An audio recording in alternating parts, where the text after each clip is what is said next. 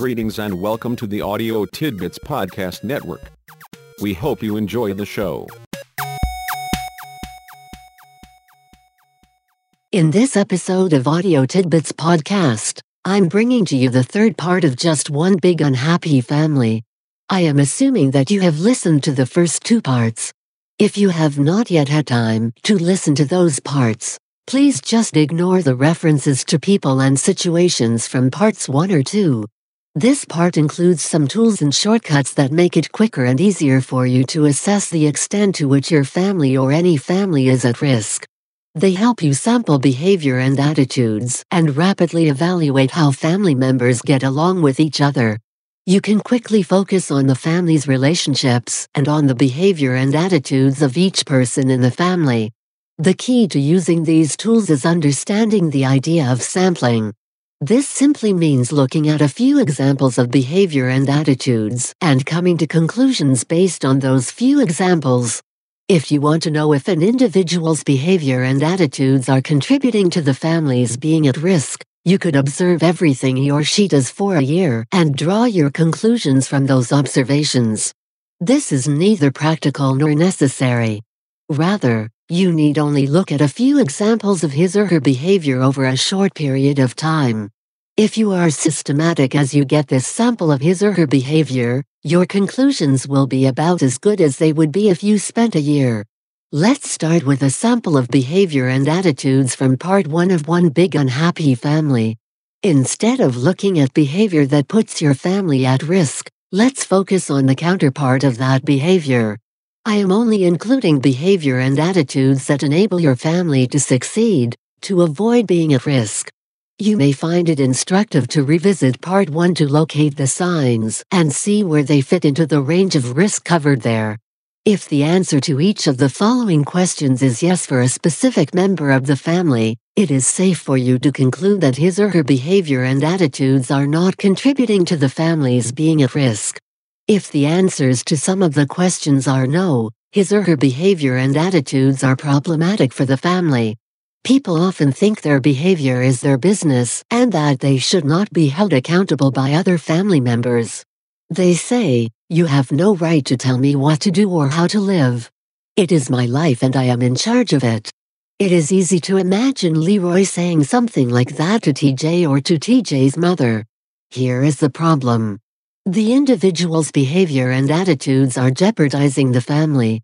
An appropriate response might be, your behavior and attitudes are your business, but also are my business, because they put our family at risk. I care about our family and am concerned about anything that threatens it. Your behavior and attitudes are that kind of concern for me. I worry about you and also am afraid for our family.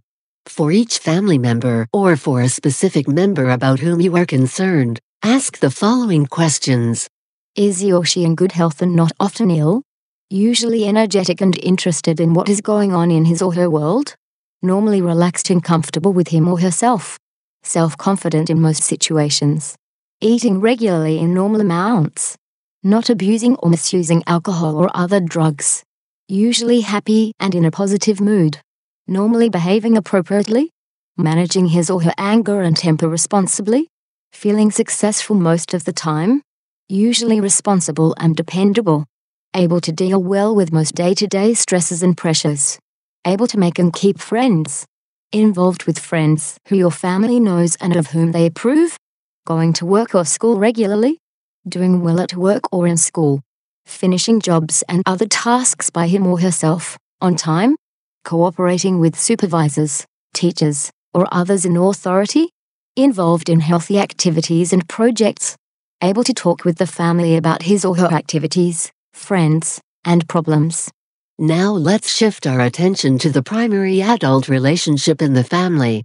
This is typically a marriage relationship, but does not necessarily include marriage.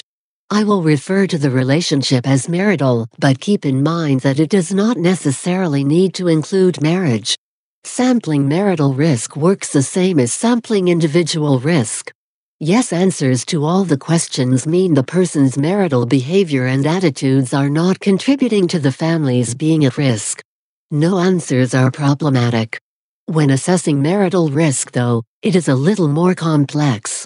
First, there is a fairly common belief that it takes two to make a bad marriage. Although both spouses are usually contributing to the problems, they may not be. As you can see from the marriage questions, you sample the marriage behavior and attitudes of each spouse. One can have more no answers than the other, and one of them may not be contributing to the risk at all. Here is the point. Marriage is sometimes described as being an institution, as a relationship, and as two becoming one. You likely know of other ways of characterizing marriage. The idea is that it is a single thing, something one can look at and understand by itself. My goal here is not to debate this abstract issue. Rather, the goal is for you to look at the couple as two individuals who are the core of their family. The behavior and attitudes of each spouse need to be sampled. For example, the wife's behavior and attitudes reflect her skill at being married, some behavior and attitudes show more marriage skill than others. Put it this way. If she is perfect at being married, she would always get all yeses on the marriage risk list. Each no suggests a point where she is less skilled. The more skilled each spouse is, the stronger their marriage is. The less skilled either spouse is, the higher the risk for their family. Additionally, your understanding needs to reach to a more basic level. Within their marriage, they are friends, partners, and lovers. Friendship is the area that gets most of their time and energy, if their marriage is going well. Being partners is where they take care of the family's business and work together to parent their children, if they have any. Being lovers includes their sexual relationship and is where they share intimacy and closeness. All three areas are important and hold the possibility of richness and risk. To fully assess your marriage or any marriage, you need to extend the assessment to these three dimensions. For example, ask yourself this question. If you were your spouse, would you enjoy having you as your friend, partner, and lover? Most of the items that I am going to share can be expanded in this same way to include the friendship, partnership, and lover dimensions of the marriage. Not to carefully assess all three dimensions is to only look at part of the picture. It will be a good exercise for you to sample the marriage of Leroy and TJ's mother. From the time TJ was six until 20 years later, you get glimpses of their friendship and partnership. Based on the information available, focus on their friendship, partnership, and lover relationship. You will get some insight into their friendship and partnership and can intelligently speculate about their lover relationship. Based on your assessment, why do you think TJ was eventually excluded from the family? Why do you think they are still together 20 years later? If their marriage is their family today, what do you think the risk is for their family now? Okay, here we go. Each person in the primary adult relationship in the family should answer these questions for him herself. Are you clear with your spouse about what is important to you? Do you have good personal habits? Are you fun to be around? Are you willing to take the first step to improve things or to work out problems? Do you keep hassles and arguments short, to the point, and under control? Are you open and upfront about what you think and feel? Do you know what your spouse thinks is important in your marriage? Do you manage relationships with relatives and ex relatives in ways that keep them from interfering with your marriage? Are you a good money manager? Do you do all you can to help your relationship succeed? Do you have healthy relationships and activities outside your marriage? Do you and your spouse enjoy sex with each other? Do you stay true to your personal values and beliefs? If you were your spouse, would you enjoy being married to you? Since the marital or adult to adult relationship is usually the key to understanding the level of risk within your family, your ability to understand and assess the three dimensions of that relationship is critical. Using the questions I just covered, See if you can pinpoint the risk points in the illustration. What behavior, attitudes, and values are putting the family at risk? You used to be happy. You felt good about your marriage and knew it was a safe and predictable haven. You knew what kind of reactions you were going to get and how things would go. It was nice. Your world was not always rosy, but you could handle it. When things were not going well or turned out badly, you talked about it. You worked it out. Now everything gets you down and you cannot snap out of it. It has even gotten to where you did not care how you look. You see no reason to take the time and bother to take care of yourself, especially around home. It is all too much. It hurts too much to try to care, if you could anymore. It was like you could read each other's minds. You just knew. That was then. Now you have no idea. You are not sure what you think, how you feel. Talking and trying to explain are a waste of breath. You are usually spontaneous and ready for about anything. At least you used to be. You were a lot of fun. Now, even you did not enjoy you. Being you is no fun, and being around you is not something anyone would choose. Sure, you are in a bad mood and hard to live with. Why wouldn't you be? The good times are gone, and you are not going to pretend they are not. You put on a good show of being relaxed and easygoing for friends and outsiders. Do you have them fooled? Inside you are tied up in knots. At home you are always on edge. You could cut the tension with a knife. You do not even go through the motions of caring about each other's feelings or acting like you care what is being said. It just does not matter anymore. It is not important. Hurting each other's feelings has become an everyday thing, several times a day. When you are not cared about, you quit caring. You used to try to be reasonable and were ready to understand, give the benefit of the doubt. Not anymore, never again. You were so patient, so understanding. You listened, cared, and were always there. Look what it got you. You were the one who tried. Who was the first to say, I'm sorry? Who always tried to fix things or smooth them over? Who always made the effort? Did you point fingers and accuse? Did you threaten to walk out every time you did not get your way? Did you act like what you wanted was all that matters? No, you did not. You tried to help, tried to make things better. At least you worked on your marriage. Okay, maybe you were not always the one to try or the one to give in. You are not perfect, but at least you were not the one who let arguments go on and on. At least you fought fair. You did not just yell louder and get more angry and say any hurtful thing you could think of. You were trying to solve problems, not just doing anything to hurt. At least you tried to save your marriage. At least you hung in there. You are not the one who stopped trying. It is hard to say when you lost the faith, stopped believing it would work. It just happened. You handled the ups and downs for a long time. You kept hoping. Things would get bad and then they would get better for a while. It got to where the bad times were really bad and the good times never came. Whatever you had was gone and is not coming back. It is one of those things. You hear it all the time. You grew apart. No, it was not like that at all. It did not just happen. You knew it would not stay like it was when you were dating, not even like when you were first married. Anyone who thinks it can is a fool. Every relationship changes. Stuff happens and the world goes on. You have to be mature enough to handle it. You are mature enough but cannot make it work by yourself. It takes two to make a marriage and you had to do it by yourself. It cannot be all fun and games. Things change. People change. You changed. You could not be the only one who changed. You thought you would grow and change together. You are not the same as you were when you were first married. You have changed a lot. You are older and have responsibilities. You have less time for fun and know what your priorities are, what they have to be. You have devoted yourself to your family. You have sacrificed a lot. You used to have a lot of friends too.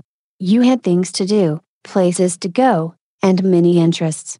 You gave them up when you got married. That is how it is supposed to be. You give 100%. It seems like all you do is work and try to take care of your family. You are always there for them, Look what it got you.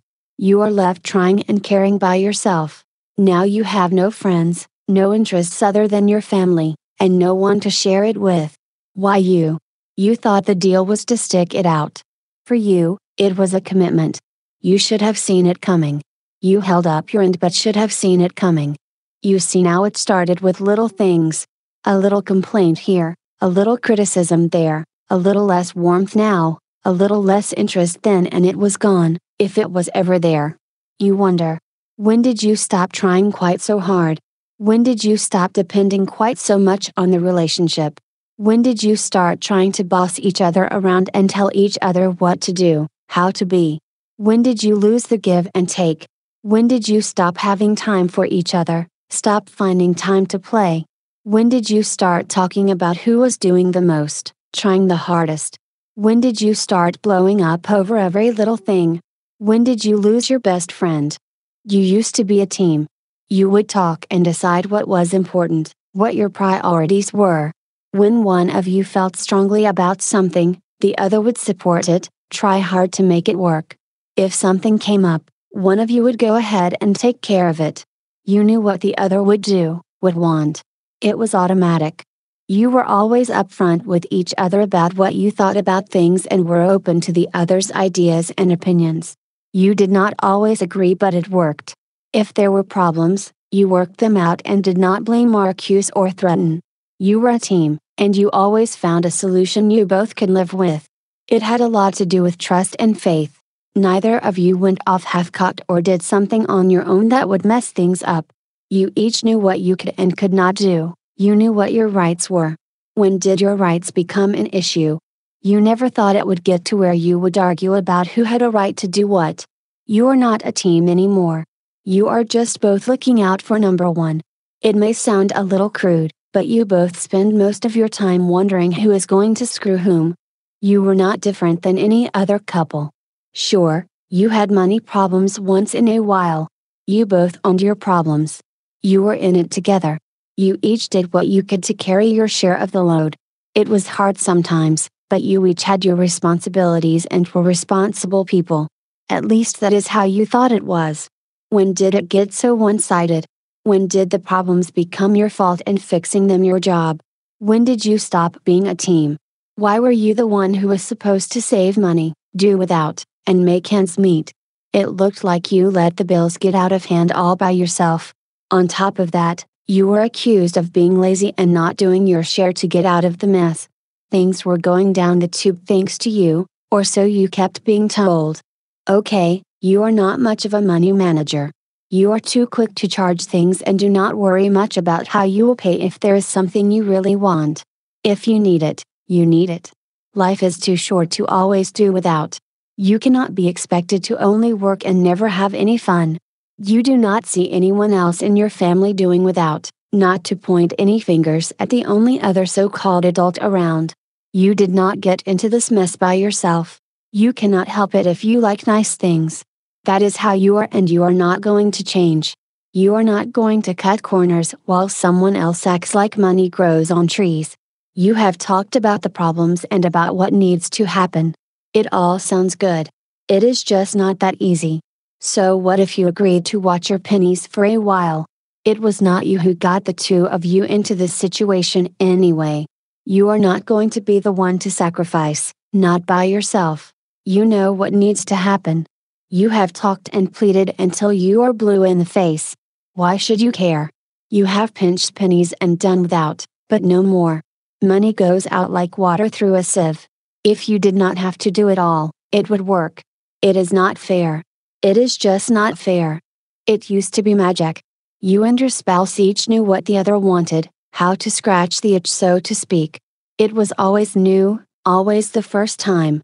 There were no rules, you were both ready, whenever, wherever, for whatever. It was gentle, exciting, tender, and wild. Lovemaking was passion at its best and most intense. You were considerate of each other's feelings, each other's needs, each other's preferences. No one was in charge, no one gave more or got less. It was not that kind of thing anyway. It was magic, and you took turns being the magician. The magic did not stay the same. It changed and matured as your marriage matured. Neither of you had any problem with the change, the change was itself exciting and stimulating. It assured lovemaking never got boring. You never knew what to expect. You just knew it would be fun and exciting. You do not know quite how or when you got into the affair, when you went over the line, when you broke the faith with your spouse. It was just one of those things. One thing led to another and then to another. It was not something you planned or thought about. It was just something you could not control, did not want to control. You had never thought about someone making a special effort to love you in the special way you wanted. You never thought about someone putting you and your pleasure first.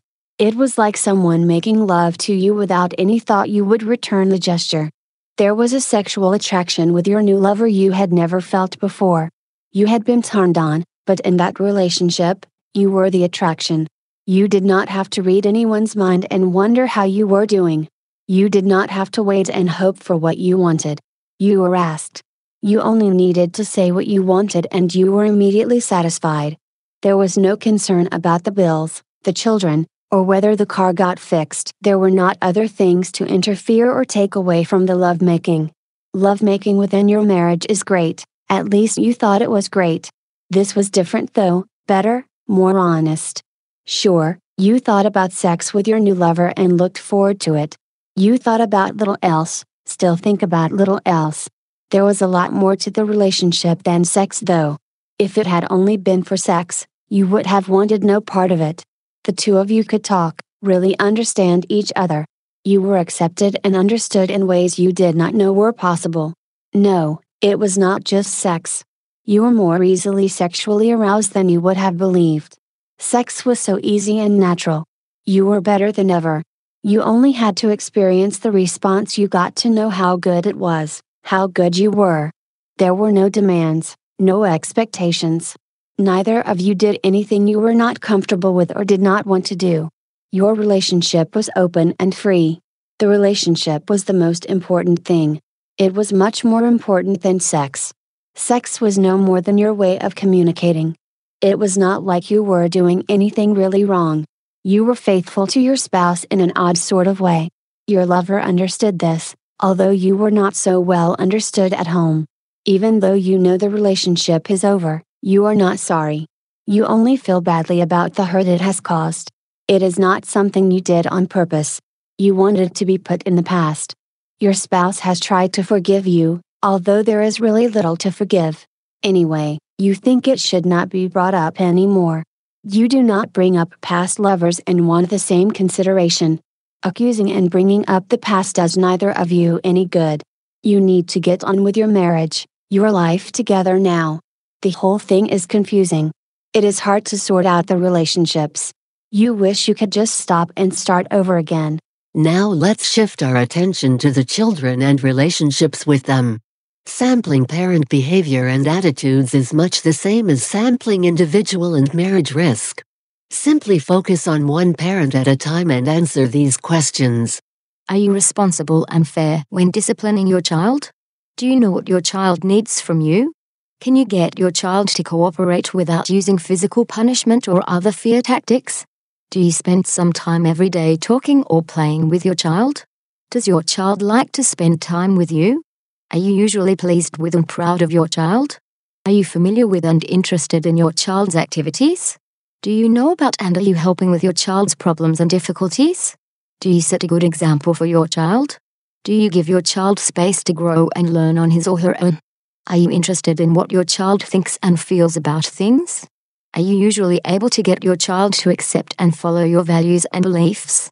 Do you know and approve of your child's friends? Do you do all you reasonably can to support your child's interests, activities, and goals? This is how the sampling might go for Leroy as TJ's parent. Leroy was neither reasonable nor fair when disciplining TJ. From his behavior, it is fair to conclude he did not know what TJ needed from him or did not care. Either way, TJ was not getting his needs met. Physical punishment and fear tactics were Leroy's only approach to getting TJ to cooperate. Spending time talking and playing with TJ were not activities Leroy valued, and he probably did not do them at all, and assuredly not every day. It was equally clear TJ did not like to spend time with Leroy, this was so much the case that TJ tried not to even be in the same house with his stepfather. As you see, the parent risk for Leroy keeps getting higher and higher. Completing the list of questions only serves to demonstrate how bad the parent disaster gets. The parent risk for Leroy was off the scale, and it was virtually inevitable the family could not survive the extreme risk. It is also instructive to sample the parent risk for TJ's mother. Was she responsible and fair when disciplining TJ? She certainly was not. Why? Much of the time, She was more concerned about not upsetting Leroy than about what was fair for TJ. Although it seems she knew what TJ needed, his needs were not a priority for her. Was she able to get TJ to cooperate without using physical punishment and other fear tactics? Sadly, she was not. One of her main techniques was to tell TJ that if he did not behave appropriately, Leroy would get upset. TJ was to try to get along. The threat, the element of fear was that Leroy would become violent. She used Leroy to threaten and control TJ. Applying the rest of the parent risk questions to her paints a picture almost as dismal as painted for Leroy. The parent risk for her was very high. Given that level, it is not surprising things fell apart. Now try this. Think about TJ's parenting experience. Combine the behavior and attitudes of both parents, and look at the combination as a single experience. It is this parenting experience that gets the job done or fails to get it done for a child, if both parents are in the home. If there is one parent on a day to day basis, then the parent at home is the child's primary parenting experience. But if there are two parents at home, the combination is the key to understanding. Think about it like this. If a child has one skilled parent at home, and one who is functioning very badly, the parent risk is at the level of the behavior and attitudes of the worst parent. The youngster has a bad parenting experience, and the parent risk is high. It is not enough to say, but I am good to her. Unless both of you are good to her, she suffers, and the risk to your family is high.